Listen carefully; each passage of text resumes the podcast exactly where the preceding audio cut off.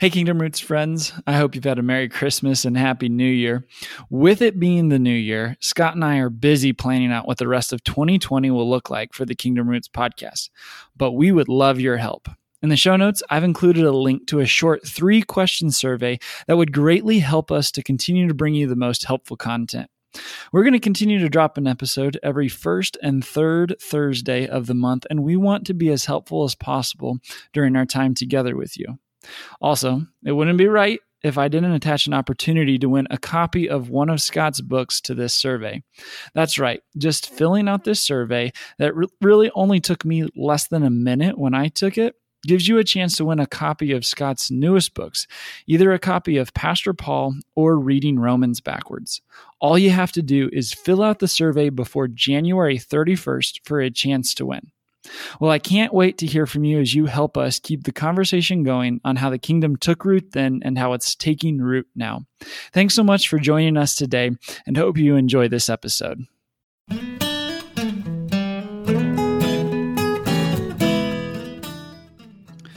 Welcome to the Kingdom Roots podcast with Scot McKnight, the conversation designed to look at how the kingdom took root then and how it's taking root now. Today on the podcast, we have a conversation about a culture of storytellers.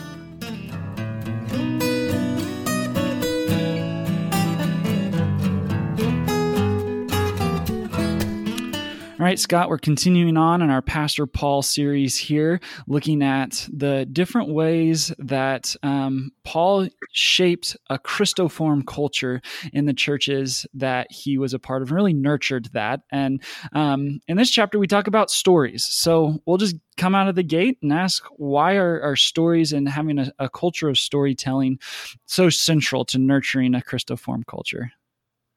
Well, again, let's emphasize the significance of a culture in our churches and the significance of a culture embodying what is seen as good and important and valuable for a, a given church and a given group of people. And uh, part of a culture formation, part of a culture's institutionalization, part of a culture's ongoing life is its capacity to know its story and to tell its story. Now, I I have to begin with some confession here. I I grew up with a father who was a storyteller. Mm. My dad loved to tell stories.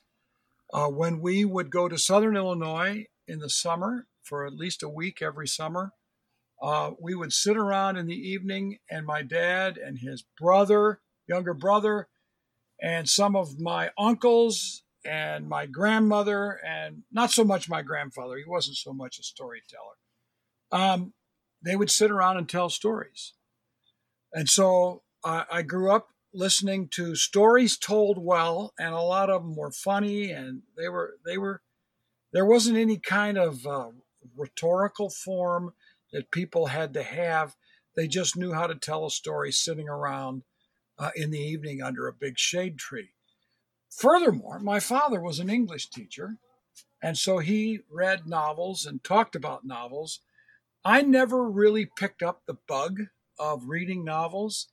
Uh, I had one spell, I think I was in seventh grade, where I read every sports novel on the shelves in my junior high library. And then I, uh, my teacher got mad at me for doing nothing but sports, and she told me I couldn't review any more sports novels, so I didn't read any more novels. I, I wasn't interested in novels. That's funny. In English class in high school, I read some novels, but I didn't I didn't particularly care for them. And in college, um, I don't remember taking an English class where we had to read a bunch of novels. I didn't I didn't take those courses. Um, and I never I I was pretty much a nonfiction reader until maybe the last 10 years. Yeah. And uh, I've been reading novels. I occasionally I would read some. I'd read some short stories, but um, I mean I have huge gaps. I I've read C.S. Lewis's stories, of course, and I always read uh, this. These were my two novels for years that I read every year. I read Old Man and the Sea in the summer by Ernest Hemingway, and I read A Christmas Carol by Charles Dickens in December. And that was the only two novels I read every year. Mm. And I didn't read any more. And then someone um, I don't think he tricked me, but he did trick me. Uh, Jay Phelan, one of my uh, colleagues and friends at North Park, told me I should read this new book by Marilynne Robinson called Gilead. And I was about 60 pages in when I wrote him and I said, hey, Is this a novel? And uh, I think he probably laughed and said, Obviously. And you really are odd that you didn't know that. So, um, and, I read that novel, um, and I and I've since read uh, all of Marilynne Robinson's novels, starting with Gilead. I've read all. I think there's four of them. I've read them all twice. I've really enjoyed them.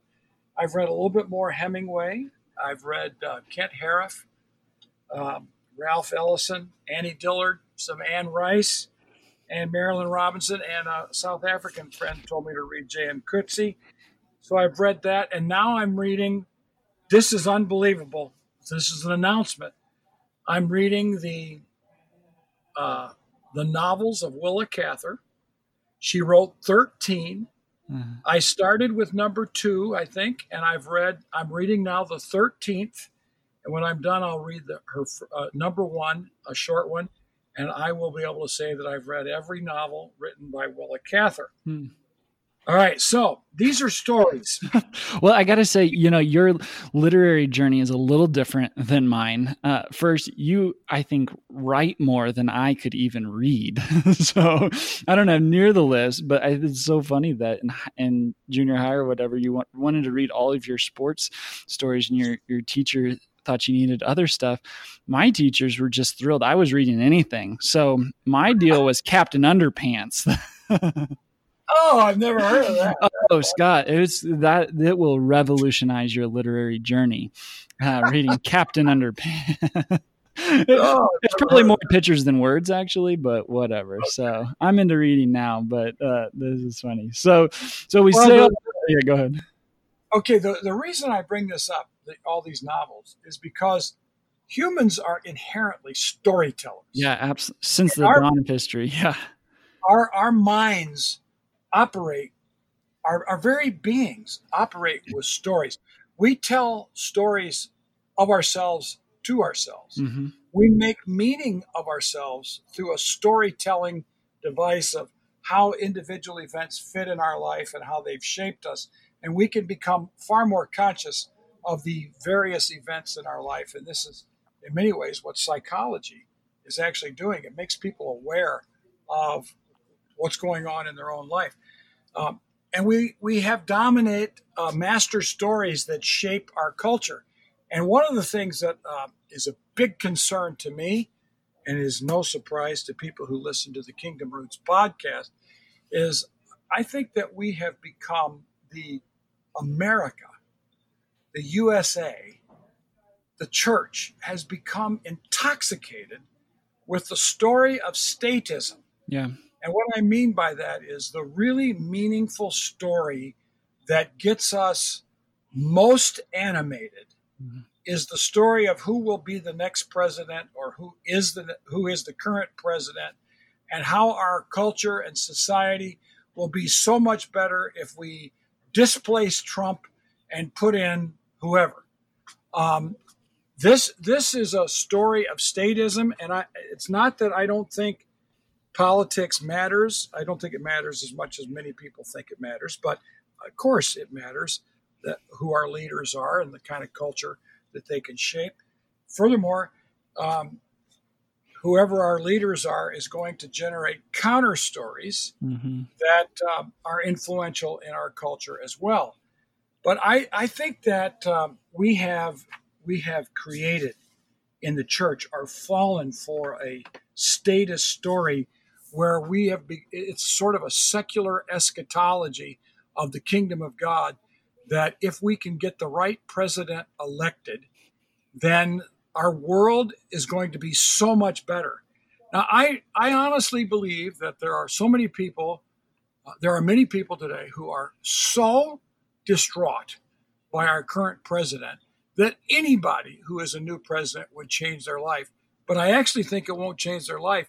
It'll just mm. change for most of them the quotient of their complaints because uh, this has become uh, this is going to become, I fear, an endless tirade and outrage against whoever is president. I, I think the culture that we have right now is that if the Democrats win the next election, that the Republicans are going to be just the way the Democrats are today, and the Democrats can be happy for four years or eight years, and the Republicans will be mad, and then it'll flip. Mm-hmm. And this is not.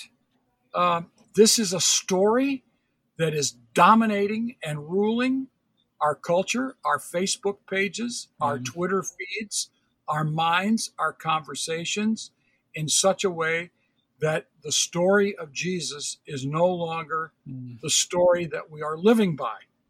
So I have a chapter in Pastor Paul in this project of mine about the Bible story. And one of the themes I make, uh, because of a, a recent book uh, that uh, the Old Testament is dying, it's really quite an interesting book by Brent Strawn uh, called The Old Testament is Dying. In other words, that the old story is dying in the sense that people don't know Israel's story. Um, Chaz, let me pick on our seminary students now. I think it is the case that many who are even going into ministry, who are in seminary, have never read the Old Testament. Mm. Um, they didn't grow up with the Bible. Uh, they didn't go to a Christian college where they were forced to read the Bible. They have never really sat down and read through the Bible from cover to cover. They haven't read the Old Testament. They don't know Jeremiah from Ezekiel. They wouldn't know um, uh, an Old Testament prophet unless he's Isaiah or Habakkuk or somebody who, who they've heard of. And I and I do think that uh, that changes the culture of storytelling that Christians can tell. If you pick up um, a collection of sermons, say by Charles Spurgeon over a century ago, or if you pick up a collection of sermons from the 1940s and 50s and 60s, uh, you will find pastors who can make allusions and metaphors to Old Testament texts without citation that people in their churches would know and pick up. Mm-hmm. Uh, increasingly, you can't talk about the left handed judge. You can't uh, uh, make allusions to the book of Judges. You can't. I, I could go on with this. You, uh, we we don't know the Old Testament. Brent Strawn is right. Even names, you know, like even major characters. yeah, that's right. David or Moses or what? It's not. Yeah, I think they know David and Moses and Abraham. Uh, they might know Methuselah because he's so weird, or Melchizedek. But if you start mentioning um, Joshua uh, okay. Miriam? Ooh, I'm not so sure. Aaron and his role with uh, Moses. Uh, some of these names and kings, and you know, they know. Okay, we, we could go mm-hmm. on with mm-hmm. this. Let's stop with that, with that one.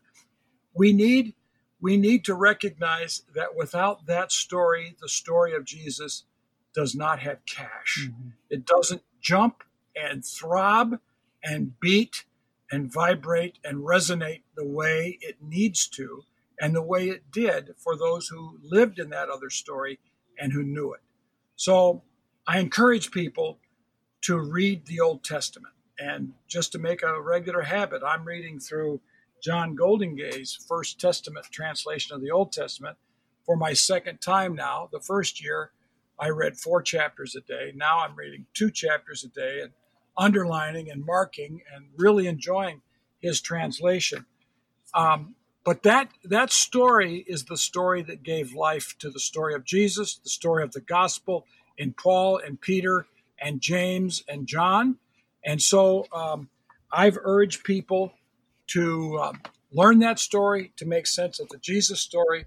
And I think the central theme of the Jesus story uh, can be found in a simple gospel statement in Romans chapter 10, verses 9 to 10, where Paul says, Because if you confess with your lips that Jesus is Lord and believe in your heart that God raised him from the dead, you will be saved. For one believes with the heart and so is justified, and one confesses with the mouth and so is saved. Uh, I think the central gospel story of the New Testament is that Jesus is Lord. And in my chapter, I focus on uh, Jesus being the Lord over Israel's story, Jesus being the Lord over the cosmos. We have the principalities and powers and flesh and death and sin that Jesus conquers. He is the Lord over evil, which uh, where I develop death and sin and the powers, and He is the Lord over the church. So, if I could replace our obsession with the story of statism in the church, I would replace it with a routine statement every morning by Christians from Romans 10 9 to 10 that Jesus is Lord. So I think that that brings a lot of clarity. I, I, think one of the questions is even seeing this is, is a chapter in your book is um, when it since it's a book about Paul, Pastor Paul, uh, when I think of storytellers, it's really natural for me to think of, oh well, yeah, Jesus is a storyteller. He told stories all the time. That was a r- very clear medium to communicate the stories that he had and the, the story he was inviting people into as well. But when I think about Paul, I think of of letters and I think of instructions and I think of all of these things. So I, I would want I wonder if you just have any insights or would be able to expand how you see like the the Romans passage that you just quoted, how is that Paul telling a story? If you could expand on that at all. Yeah, okay. That's a summary of his story. Mm-hmm. Jesus is Lord. All right. Um, Chaz, in our classes at Northern, I, I, when we talk about narrative, mm-hmm. I talk about, um, we use Romans 9 through 11 often as an example. And you could use Philippians 2, etc. But, and we compare this narrative of Romans 9 through 11 with other narratives in Israel's history and in Jewish uh, texts outside the Old Testament and the New Testament. But I always emphasize this there are certain people who have to be a part of the story Abraham, Moses, David, Isaiah, some of the prophets. There are certain events that have to be part of the story if it's a legitimate, really important story of Israel. You have to have creation, you have to have covenant, you have to have law, you have to have, let's say, exile to Egypt, to Babylon, to Assyria. You have to have return from exile. You have to have the building of the temple. You have to have the Lord coming to the temple. Uh, you have to have battles and war and victory. You have to have these things for the story. You also need to have themes. So, covenant, law, grace, God, uh, redemption, sacrifice, sin, salvation. Uh, these themes have to come up. And individual writers, let's call them individual storytellers in the history of Israel and in the texts that have survived, have combined these people, these, let's say, places, these events, these major themes in various ways. Sirach, combines them differently than Maccabees, combines them differently than Qumran's uh, uh, major scroll, 1QS, the community scroll, um, with Paul, with Acts, with Hebrews 11, with um, the various stories in the New Testament. Ben Witherington uh, once wrote a book on the narrative world of the Apostle Paul. So if we were to take Paul and say what are the major people he talks about, what are the major events he talks about, what are the major themes that he presents, what are the major scriptures that he cites, we will begin to see the narrative world of the Apostle Paul. And I think that is so important is that what is our what are the central themes of our narratives? Is it the New Testament's narrative? Mm. What are the central characters in our narrative? Mm-hmm. Uh, uh, what are the, you know, I, I know some theologians for whom the only name that matters is Karl Barth. I know some others for whom the only name that really matters is Jurgen Moltmann. Mm-hmm. And, and they process everything through that thinker. And I think, okay, those are important theological thinkers in the history of the church, but the central narrative of the New Testament is that Jesus is Lord. The central characters are people like Abraham and Moses and David and Isaiah, and of course, Jesus as the Messiah. These are the central characters that we need to focus on to form our narrative. Statism has replaced that narrative in our culture today in such a way that ordinary Christians no longer have a Christian narrative. They have a political narrative. That is what I mean by statism. Okay, I've kind of preached on that. Well, and I think it's such a good point, and, and I think you're spot on to see that as the um, the story that we tell ourselves and that we we feel like if we get this story right then my life will be better or, or, however somebody may make sense of it. So i guess my kind of closing question for our time together would be how as the church do we let this gospel story god's story found throughout all of scripture really sink into every fiber of our being as a church? What have, what practices do we need to be doing? How do we how do we get this story so integrated that it is just second nature for us to think about it and live into it? Well, it's not going to happen because we preached a single six week sermon series on the narrative of the Bible. What? Um, I would. oh no! I would say over time we need to become Bible readers. Over time, preaching and teaching and discipling and class materials in churches need to focus on the central characters of the Bible, uh, the central events of the Bible, the central themes of the Bible, and over and over allow each scripture that we talk about get filled uh, get uh, get filled in or set in the context of that larger narrative. And in a period of 5 to 10 years more and more people will be thinking in the narrative and the story of the Bible rather than any other way. One of the interesting things, Chaz, you probably don't even know this. I've been asked to consider writing a book with another the- with a theologian, a systematician, um, and this other person would write uh, five things that a systematic theologian would like a biblical theologian to know. Okay.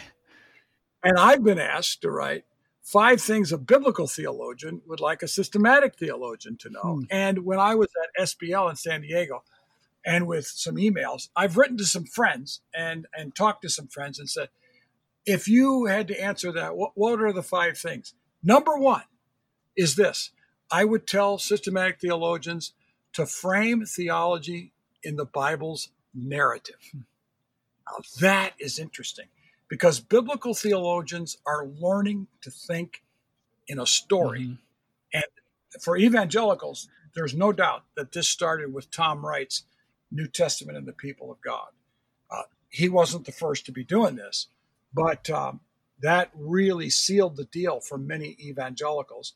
And Tom formed a narrative that he tried to get people to think with, and more and more people do it. Kevin Vanhoozer, for instance, at Trinity, uh, operates often with a narrative theology. So I, I just can't wait to see what he does with his. He's writing a systematic theology now. Mm.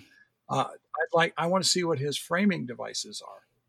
So I would say that we need to focus hard and work hard at keeping the story prominent in how we frame our Christian faith. Yeah, absolutely. And in fact, I, love Tom Wright's illustration about how today, when we think about the kingdom taking root and the mission we're a part of now, is that we're like actors on a stage that have had previous acts come before us. And if we're going to do a good job acting and playing our role that we're in currently, we have to be able to understand the other acts and how it incorporates into yeah. it. And I think that's just a, such a, a, a, true way and the importance of why we need a culture of storytelling. So, all right, as we wrap up, any other closing thoughts that you want to send us away with today? Um, well, I feel like I kind of preached uh, that chapter. Uh, I, I, would just say that uh, this isn't something that can be fixed overnight, but it can be reformed over a decade mm. as a mm. church forms a culture of storytelling. Now, there's also a sense that we have our own story to tell, but we'll talk about that on, in another episode. Yeah. But we have uh, the story of Jesus to tell. And to tell that story well, we need to know the story of Israel. Absolutely. So, well, thank you, Scot, and thank you, our listeners, for joining us today. And uh, hopefully, you are sitting well with the story of God uh, in your life as you think about how that can and should and will impact the life of, of you individually and collectively as the church um, because the story of Jesus is essential for the kingdom to take root now. So thanks again for joining us, and we look forward to be with you next time as we continue our conversation on how the kingdom took root then and how it's taking root now.